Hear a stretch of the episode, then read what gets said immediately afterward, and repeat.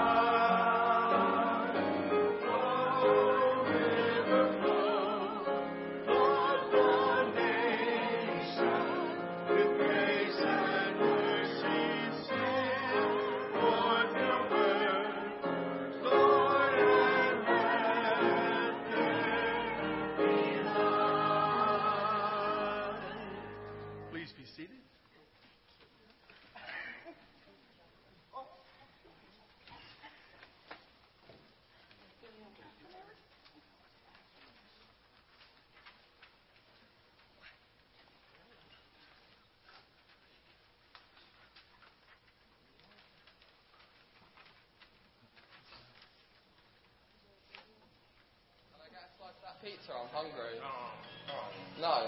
No. I'm hungry. Can I get a slice? No.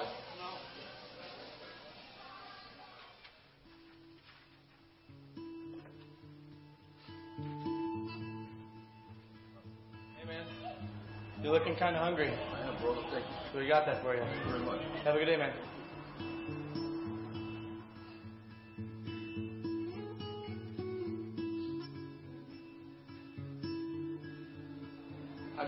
More slices left in that? What? Have you got any more slices left? Yeah, you hungry? Yeah, can I have a slice? Thanks, bro.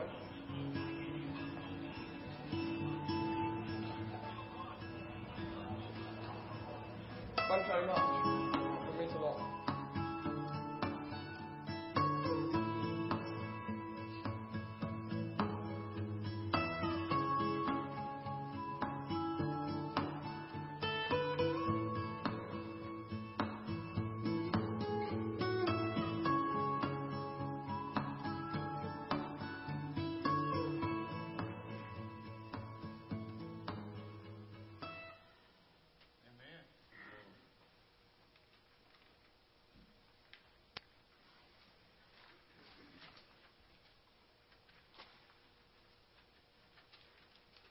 Join me in our responsive reading? God, whose hand moved across the face of the deep and created everything, accept the gifts of our hands. Like Moses, we are amazed that what we hold in our hands is holy and acceptable in your sight. For God, you know how much we need hands that lift us up, hands that clap in joy, hands that tend gardens, hands that turn pages in books, hands that are rough from doing justice, hands that are wrinkled after years of care, and hands that do not pull back from the bedside of pain. O Lord, let us beware of folding our hands and doing nothing. For you have called us into community, so that we may be your hands and feet in the world. Remind us that no hand is too small, too scarred, too manicured, too rough, too clumsy to hand a gift to another. No hand is too slow, too quick, too sure to pass your peace to a sister or brother in Christ, whose hands were wounded for our sakes. Amen.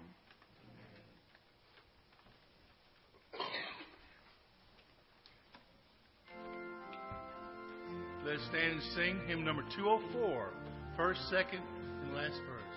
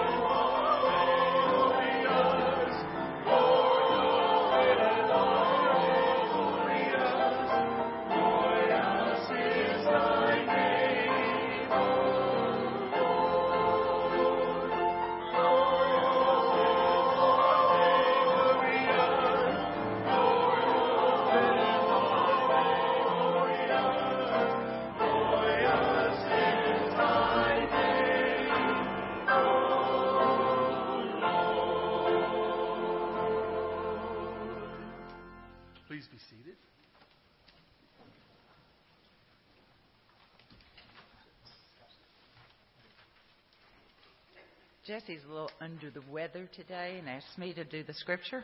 So today is Matthew 25, 31 through 46. When the Son of Man comes in his glory and all the angels with him, then he will sit on the throne of his glory. All the nations will be gathered before him, and he will separate people one from another as a shepherd separates the sheep from the goats and he will put the sheep at his right hand and the goats at the left. Then the king will say to those at his right hand, Come, you that are blessed by my Father, inherit the kingdom prepared for you from the foundation of the world. For I was hungry, and you gave me food. I was thirsty, and you gave me something to drink. I was a stranger, and you welcomed me. I was naked, and you gave me clothing. I was sick and you took care of me. I was in prison and you visited me. Then the righteous will answer him, Lord, when was it that we saw you hungry and gave you food, or thirsty and gave you something to drink? And when it was that he, and when was it that we saw you a stranger and welcomed you, or naked and gave you clothing? And when was it that we saw you sick or in prison and visited you? And the king will answer them, Truly I tell you, just as you did it to one of the least of these who are members of my family, you did it to me. Then he will say to those at his left hand, You that are cursed, depart from me into the eternal fire prepared for the devil and his angels. For I was hungry, and you gave me no food. I was thirsty, and you gave me nothing to drink. I was a stranger, and you did not welcome me. Naked, and you did not give me clothing sick and in prison, and you did not visit me. Then they also will answer, Lord, when was it that we saw you hungry, or thirsty, or a stranger, or naked, or sick, or in prison, and did not take care of you? Then he will answer them, Truly I tell you, just as you did not do it to one of the least of these, you did not do it to me. And these will go away into eternal punishment, but the righteous into eternal life.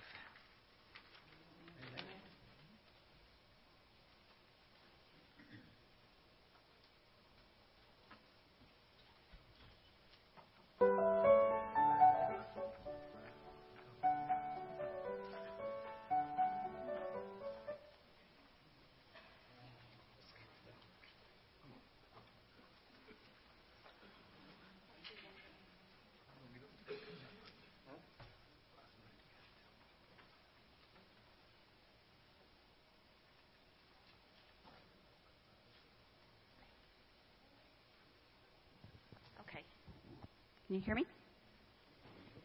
Okay. How are you all today? Can you all guess who I am? Sue Berry. That's right, I am Sue Berry. but I don't always dress like this, okay? But I like to dress up. Do you all like to dress up and pretend you're somebody else? Okay. You pretend you're a fairy, okay? And we just had Halloween, so I'm sure you all dressed up as somebody else, right? I dress up as people in history. And today, I'm pretending that I am Dr. Mary Walker. Now, th- look on your face. You don't know who Mary Walker is? Anybody heard of Dr. Mary Walker? How about in the audience? Anybody heard of Dr. Mary Walker? Well, Dr. Mary Walker lived during the time of the Civil War. And she was a woman, and she wanted to be a doctor. And growing up, she grew up in Pennsylvania on a farm. And at that time, women wore great big dresses. They had hoops under them, okay? And you know, it's really hard to work on a farm when you were in those big dresses, okay? So her dad had them short hair dresses, and they wore bloomer pants under their skirts, okay? So as she grew up, she was accustomed to wearing pants under her skirts, okay? And when she grew up, she wanted to be a doctor. But that was kind of unheard of for a woman to be a doctor then. And she was the second woman in U.S. history to get her medical degree. And about the, t- the time that that happened, the Civil War broke out. Okay? And that was a big war in U.S. history. Now, do you all know what Tuesday is? What? This coming Tuesday, it's a holiday. Yes. What?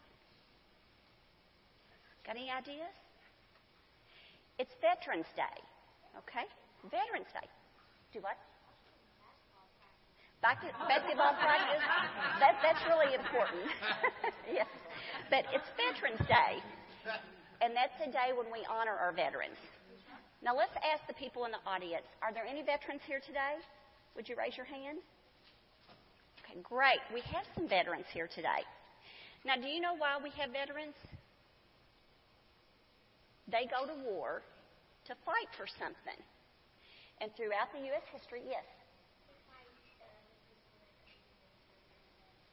They fight the bad people that come to our country. That's true. But they fight for a lot of different reasons. And over the years, they have fought for our freedoms. Some of those freedoms are religion and speech, freedom of speech. My people, many, many years ago, my ancestors came from Ireland. And they came to you, at the United States because they couldn't practice their religion like they wanted to. They had to go to church in caves because the government told them what they had to say and where they could, could go to church. And they didn't agree with it. So a lot of my family came to the United States just to do what we're doing today go into the church that we want and listen to the preachers that we want, like Brother Tim. Okay? Now, I'm pretending to be a veteran today, so I want you all to pretend with me, okay? I made you all something. Where's Miss Allie? If she will help me here. My dad was in World War II in the U.S. Army. Okay? Okay, can you all stand up here and each of you stand up, and we're going to give you an Army khaki hat. Allie, if you'll help me. All right. Oh, wow. Put it on. Have a seat. Okay. Okay, come here. Both of you. No? Okay. Oh, Miss Ellie, you get one. Okay. Now, you can keep it, yes. I made it just for you. Now, I want to tell you a little story. Um, as I said, I was a, a doctor. I pretend to be Mary Walker, who was a doctor during the Civil War. Now, the thing was, they wouldn't commission her as a soldier. She had to volunteer. But they did give her a contract to be a doctor. And, but she wanted to be an officer. And they wouldn't let women do that at that time. Okay? But she tended to the soldiers on the battlefield, in the hospitals. And for Kentucky history, she actually was head of the women's military prison in Louisville. Okay? The one thing very special about Dr. Mary Walker, when she got out of the service, she wanted to be given a title of major, and they wouldn't let her do that. But instead, they gave her a very special medal, okay? The Congressional Medal of Honor, which is the highest medal in the United States that we give. Now, this is just a pretend one, okay? But what is but it was similar to that, yes. But the one thing that's very special, she is the only woman to ever receive the medal. And there's been over 3,500 people receive the medal, but only one woman. Okay? And she's one of eight civilians. Okay? So many years later, they tried to take the medal away from her, but she says, no, I won't give it back. Because she didn't fight in combat, even though she was on the front lines of the war. So I wanted them to recognize me for the job that I did. But at the time, it was very difficult for women uh, to be recognized for things that they did beyond the normal duties. Well, I pretend to be the one that did it. Okay? Now, now I just wanted somebody to say that I did a good job. Okay? Now, at this time, um, I want to tell you a little story. Several years ago, I was in uh, Rogers, Arkansas on Veterans Day. It happened to be on a Sunday, like today, and I was in charge of doing a memorial service. And I decided at the last minute I wanted to give flags to all the veterans that had served our country that was going to attend the service. So I went to Walmart that morning, and when I walked in, I asked where the flags were, the U.S. flags. Nobody knew if they had any flags, which I thought was very sad. So I kind of wandered around the store and I found the flags. But on my way down one of the aisles, a man was coming towards me. And he had on a shirt that had little flags on the shirt. And as I passed him, I turned around and looked back, and he turned around and looked back at me. And I went back to him and I said, Sir, are you a veteran? He said, Well, yes, I am. And I said, Well, thank you for your service. And he says, Well, you're welcome. So after I paid for my flags and I went to the front door and was waiting for my group, this woman approached me and she says, Did you thank my husband for being a veteran? And I said, Yes, I did. She said, He was so surprised that someone stopped him to say thank you. She says, I just want to say thank you to you. And I said, Well, I appreciated his service. That night, um, and at the service, I gave him a flag. And that night, we had a big banquet. And he watched as I came in the door and came up to me and showed me a medal he had been given for his service in Vietnam. He was very proud of being a soldier of the United States. And then he did something that was kind of odd. He thanked me. And I said, For what? He said, For thanking me for my service. And, he, and I said, Well, how many people stopped you that day, today, to tell you that? He said, Only one. That was you. But that's all I needed. So I want you all to help me. If we could have the veterans come forward, please. Could they come to the front, please? The veterans of the please come forward. Don't be shy. I know. I want you all to help me.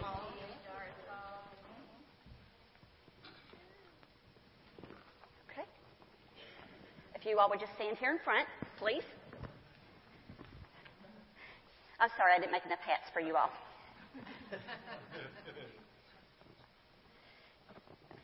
Okay, now who wants to help me? Okay. Okay. One, two, three. Uh-huh, just a minute. Let's see, there's five. Four, five. Okay, now will you all get, will you each give one of these individuals standing in front a flag and say thank you? Say thank you.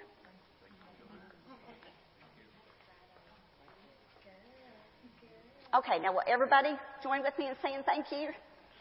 Thank you for your service to our country.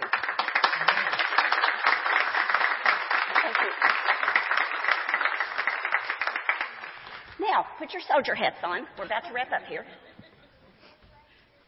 Maybe. Do you want a flag? Okay, I want you all to line up here in front. And Miss Allie, will you help me? Okay, now since you all are not in the U.S. Army, and we're just pretending today, you're in another army. Okay? We're in God's army, right? Okay? All right. We're going to give you a Christian flag. Okay? Now that means you're soldiers of God. Because you came to church today, we're going to say thank you to you as being soldiers. Okay? Now when you look at at the flag, I want you to remember that the red is for Jesus being on the cross, the blue is for the waters that baptized, and white is for purity. Okay? So when you all look at this flag, you all think of being soldiers of Christ, okay? All right. Thank you all very much.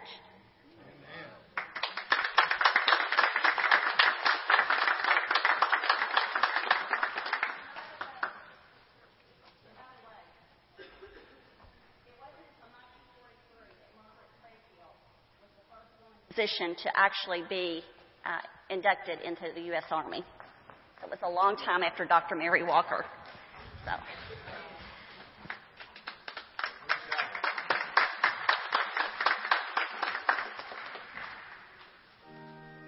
Let's stand and sing our offertory hymn number 555.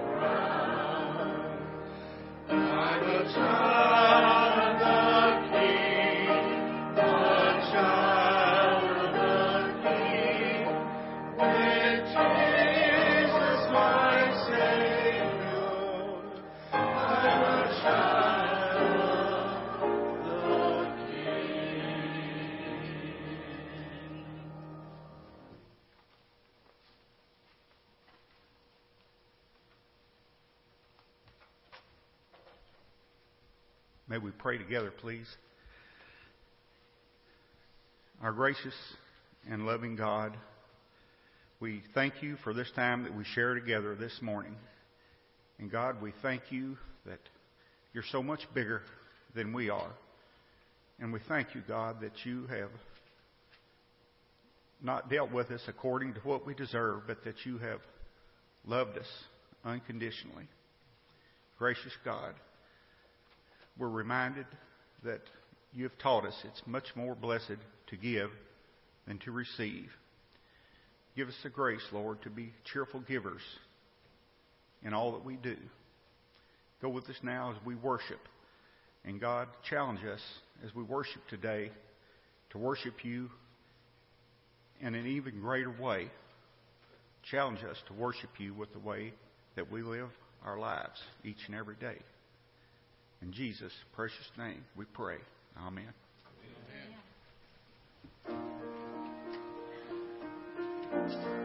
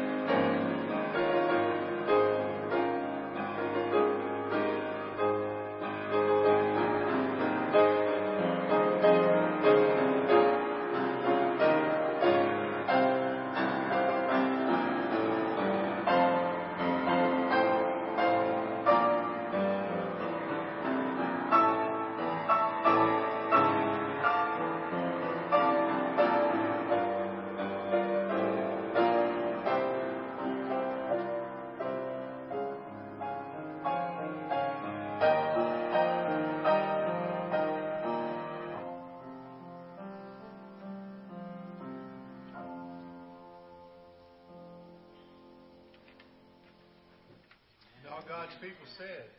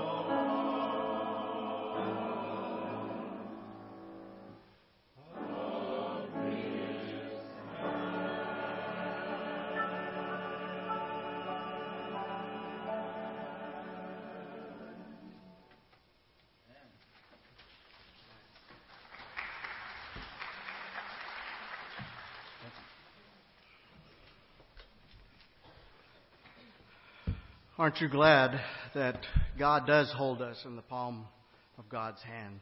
It brings us much comfort. Thank you, choir, for that. Brett Blair tells about a man who had been driving all night long uh, one time, and when morning came, he still had a long way to go, so he decided he needed to stop and get a little bit of sleep. So he stopped at the next city that he came to and found a city park pulled into a parking space so that he could get an hour or two of rest. But it just so happened that he chose a quiet place on a very popular jogging route. And so just as he laid back and he was starting to doze off for just a moment, there was a knock at his window. And he woke up and he said, Yes. And the jogger said, Excuse me, sir, but do you have the time? And so the man looked at his watch and said, It's 8.15.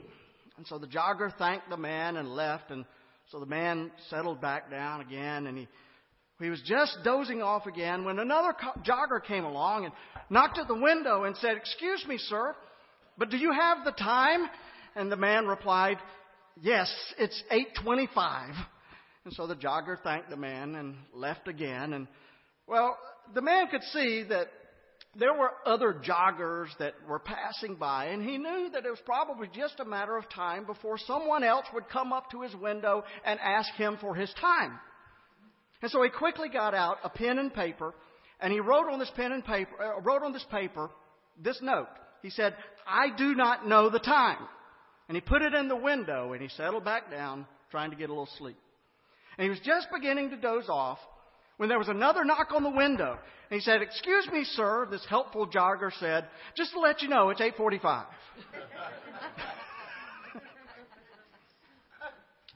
you ever been in a situation like that? You know, a situation in which it seems that no matter how hard you try, you just can't win. You just can't win. Everybody has experienced that at some time or another. As a matter of fact, we even have a term for it. It's called Murphy's Law. You've heard of it. If anything can go wrong, it will. And the corollary to that is if anything can't go wrong, it will anyway. Well, of course, some people have more than their share of bad luck. Uh, there was a comic strip a while back. I don't know if it's if we st- if they still have it or not, but it was called the Born Loser. You remember that comic book? The Born Loser. And that's what some people call those who seem to just have an awful lot of bad luck. Some people call them losers. And I suppose that there's no sadder label that you can attach to a person than that of loser. Maybe you think of yourself as a loser. But let me tell you that you're not, not in the eyes of God. And we need to think very carefully before we think of anyone else as a loser. For you see, looks can be, can be deceiving. David Barber tells about a man who bore the label of loser. It was a, in a newspaper story about those who have failed in life. And the focus of the article was on an historian who had written a book about people that he called um, America's Born Losers. And in his research, the author came across an institution back in the 19th century called the Mercantile, Agency.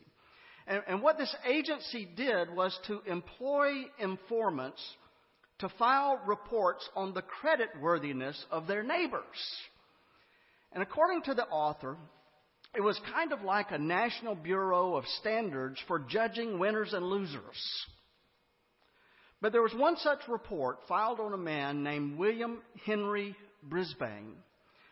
Uh, Brisbane was operating a business in Cincinnati, Ohio in the 1940s. An informant for the Mercantile Agency reported that Brisbane had failed in every occupation he had ever tried, including farming, publishing, and even practicing medicine. And the report also predicted that he would likely fail for the rest of his life. Now, the biggest evidence for this report, for this conclusion, was the fact that this, quote, loser had inherited $100,000, which was a huge fortune in those days. That was, that was like millions and millions of dollars today. And, and apparently, Brisbane had spent most of his inheritance in just a short period of time. Kind of like a lot of lottery winners that we hear about today. However, after the author poked around a little bit, he discovered that there was an entirely different story at play here. Because actually, William Henry Brisbane had been a very successful South Carolina plantation owner. But he had decided that slavery was wrong. And so he sold his plantation and he moved north. But then he felt guilty about leaving his slaves behind, and so he used the $100,000 inheritance that he had received to buy all of his slaves back and then to set them free. So you see, the mercantile agency may have labeled Brisbane as a loser. But I kind of suspect that God labeled him as a winner, don't you? So let's think about that story for a moment in light of today's scripture from the Gospel of Matthew. It's a very powerful passage of scripture. In this passage, Christ tells a story that indicates that when Christ comes to set, set up his kingdom, there will be some clear winners and losers.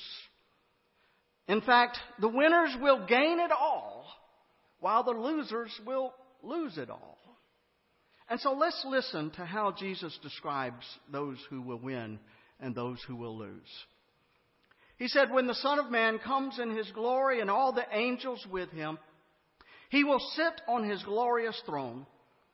All the nations will be gathered before him, and he will separate the people one from another as a shepherd separates the sheep from the goats.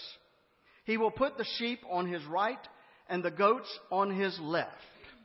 If you haven't figured it out by now, the sheep are the winners and the goats are the losers here.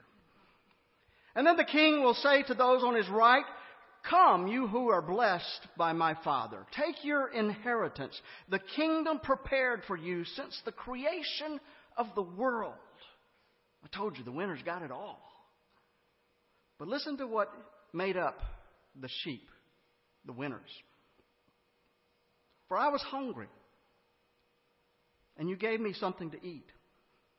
I was thirsty and you gave me something to drink. I was a stranger and you invited me in. I needed clothing and you clothed me. I was sick and you looked after me. I was in prison and you came to visit me.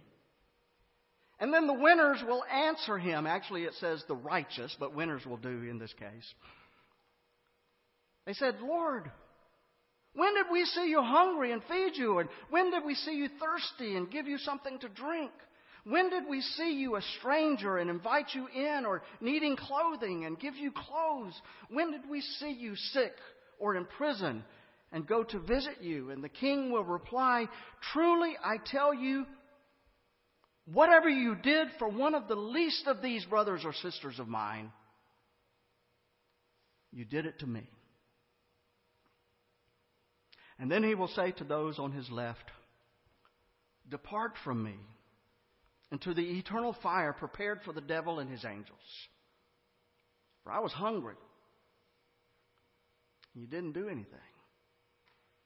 You didn't give me anything to eat. I was thirsty and you didn't do anything. I was a stranger. You did not invite me in.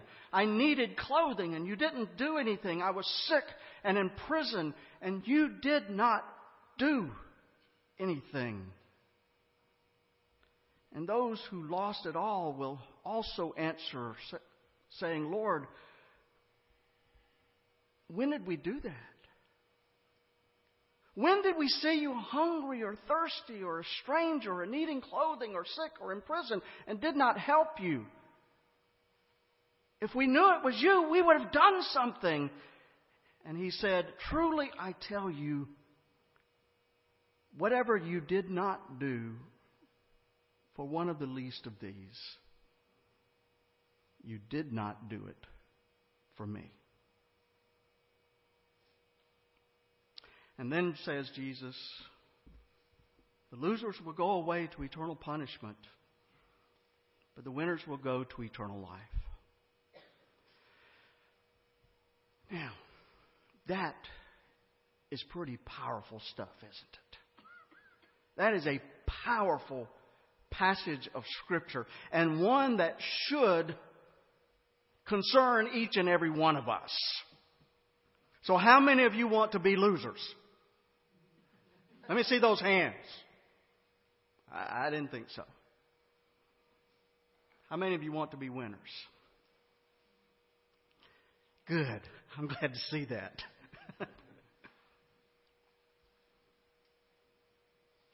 With that in mind, since we all want to be winners here, do you think that in light of this passage of Scripture, we might need to reassess some of our priorities?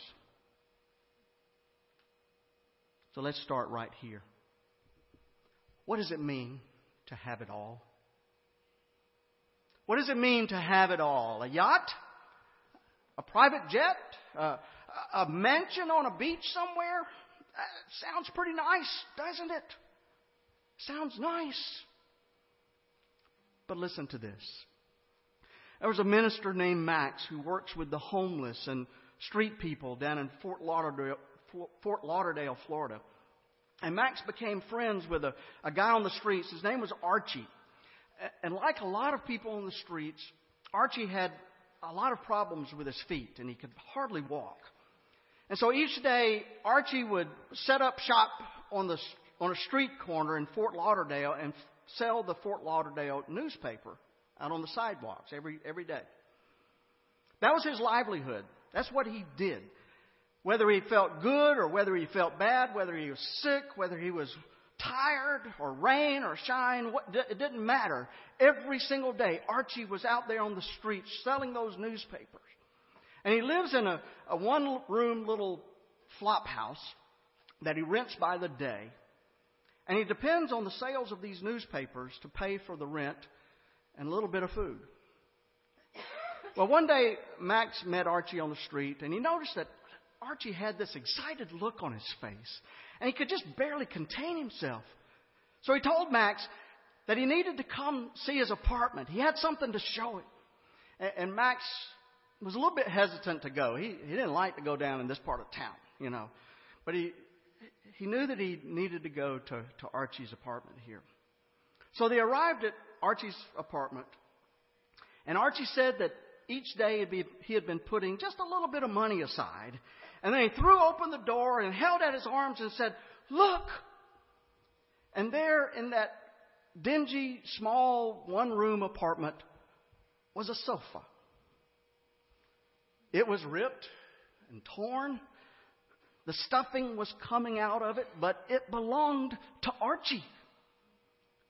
And there was a, a junky little black and white TV, no rabbit ears, but it had a bent coat hanger sticking out of the, the, the aerial part there.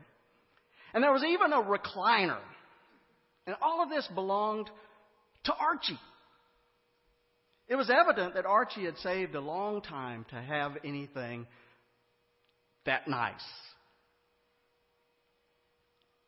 And then Archie looked at Max and he said, I have everything I need now. I have everything I need now.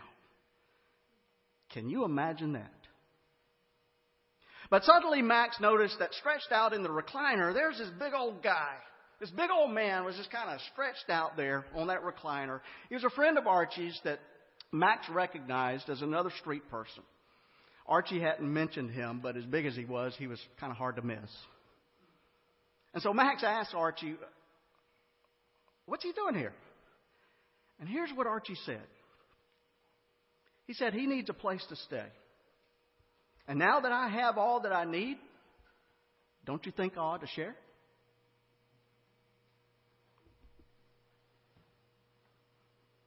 Let me ask you something. Do you have everything you need? Do you have everything that you need? Now, I didn't say everything that you want. Now, that mansion on the beach sounds pretty good to me. Do you have everything you need? Then, folks, you have it all. And if you're a follower of Jesus Christ and you have all that you need, then there is no way in this world that you could ever be called a loser. At least, at least you can't if you're as smart as Archie was. When asked about that big old homeless man in his recliner, Archie responded, He needs a place to stay.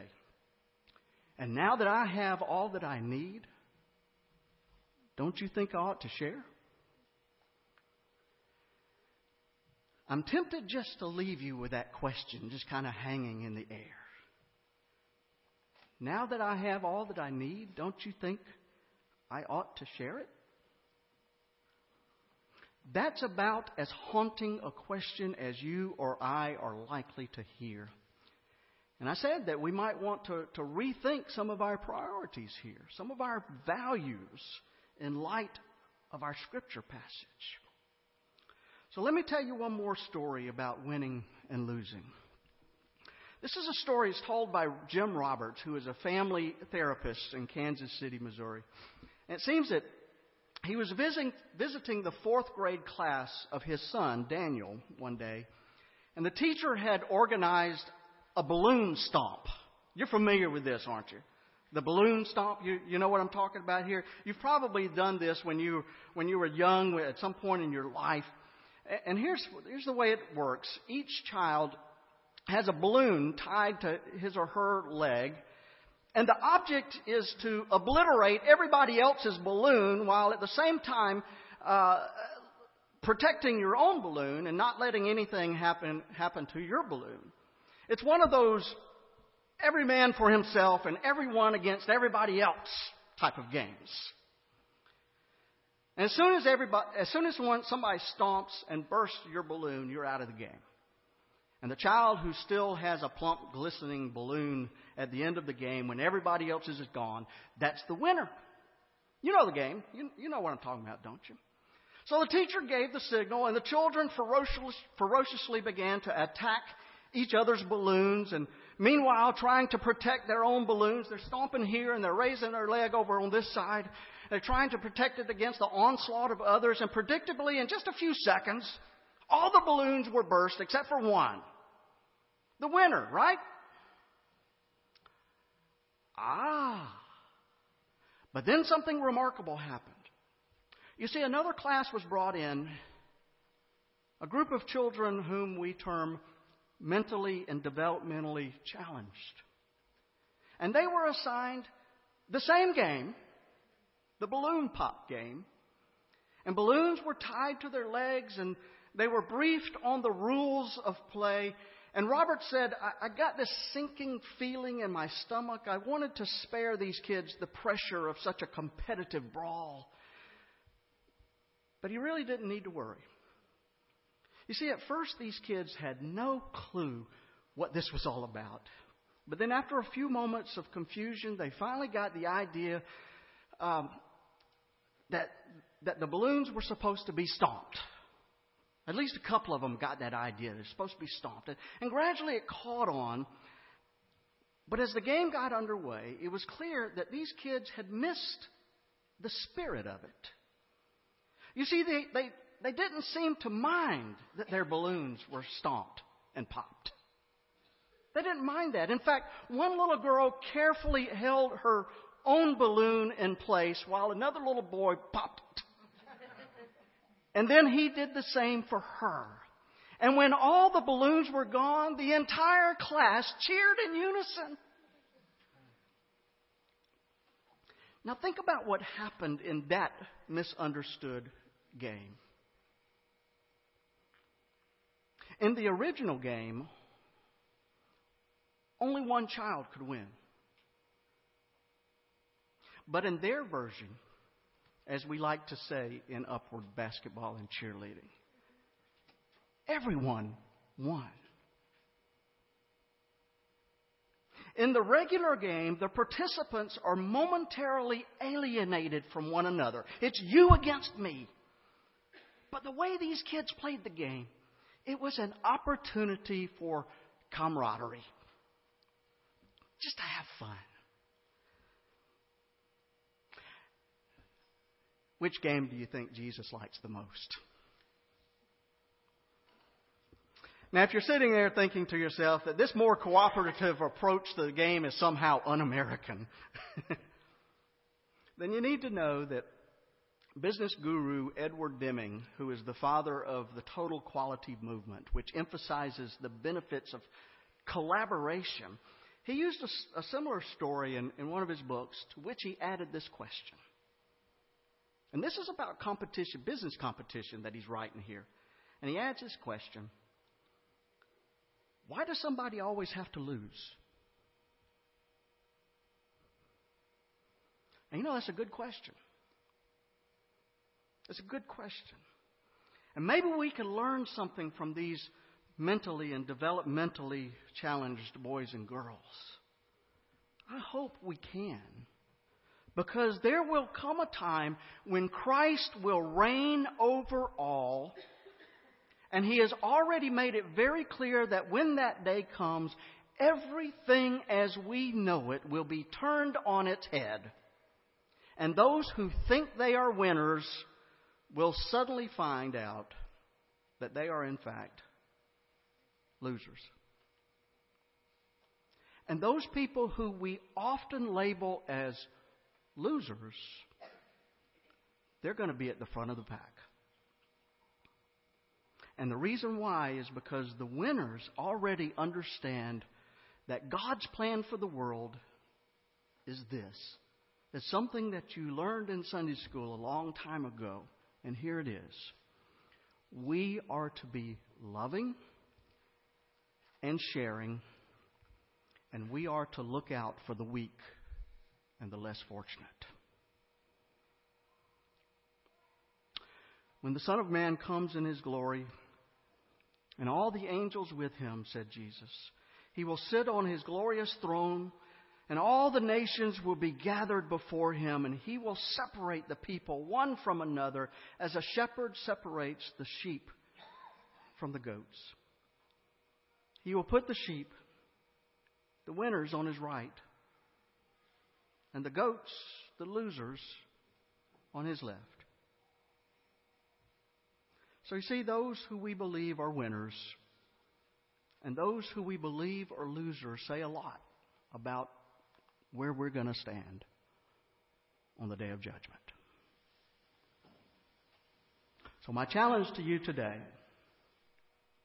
no, Jesus' challenge to you today is this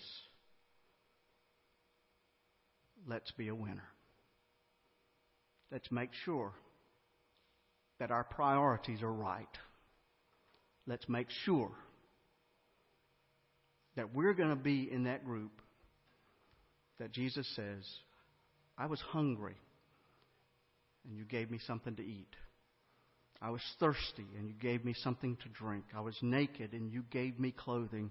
I was sick and in prison and you took care of me. And we'll say, Jesus, when did we do that? I don't remember that. And he'll say, You remember that homeless guy that you gave that piece of pizza to? That was me. You remember that guy that you put up in the hotel because he didn't have any place to stay?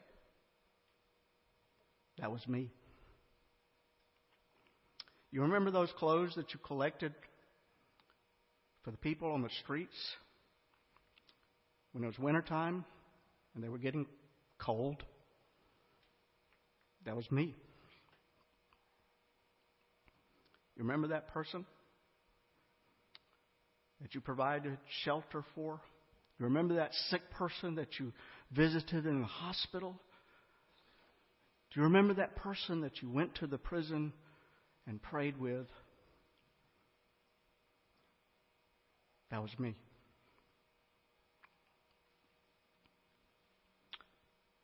That's our priorities. That's who we are to be as followers of Jesus. And if we do that, we will be winners in the eyes of God. Amen.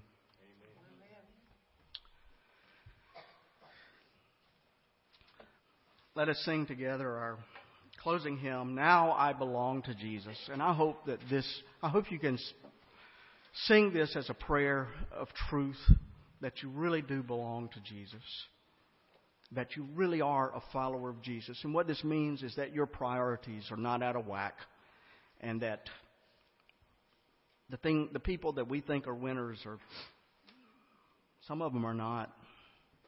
And some of the people that we think of as losers, some of them are not. Most of them are not.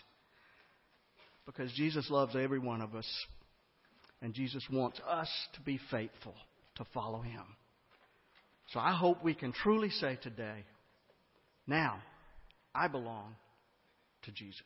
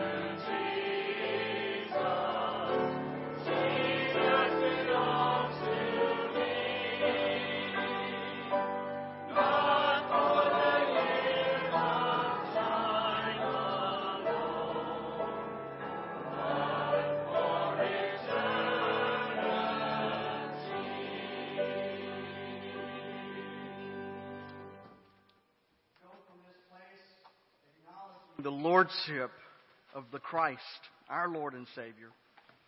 Go forth assured of God's love for each and every one of us, supremely revealed in the life and death of God's Son Jesus. Go forth and share the love of Christ in your home, in your work, and play, and on the streets. And go forth knowing that God, who is love, goes with you. Amen.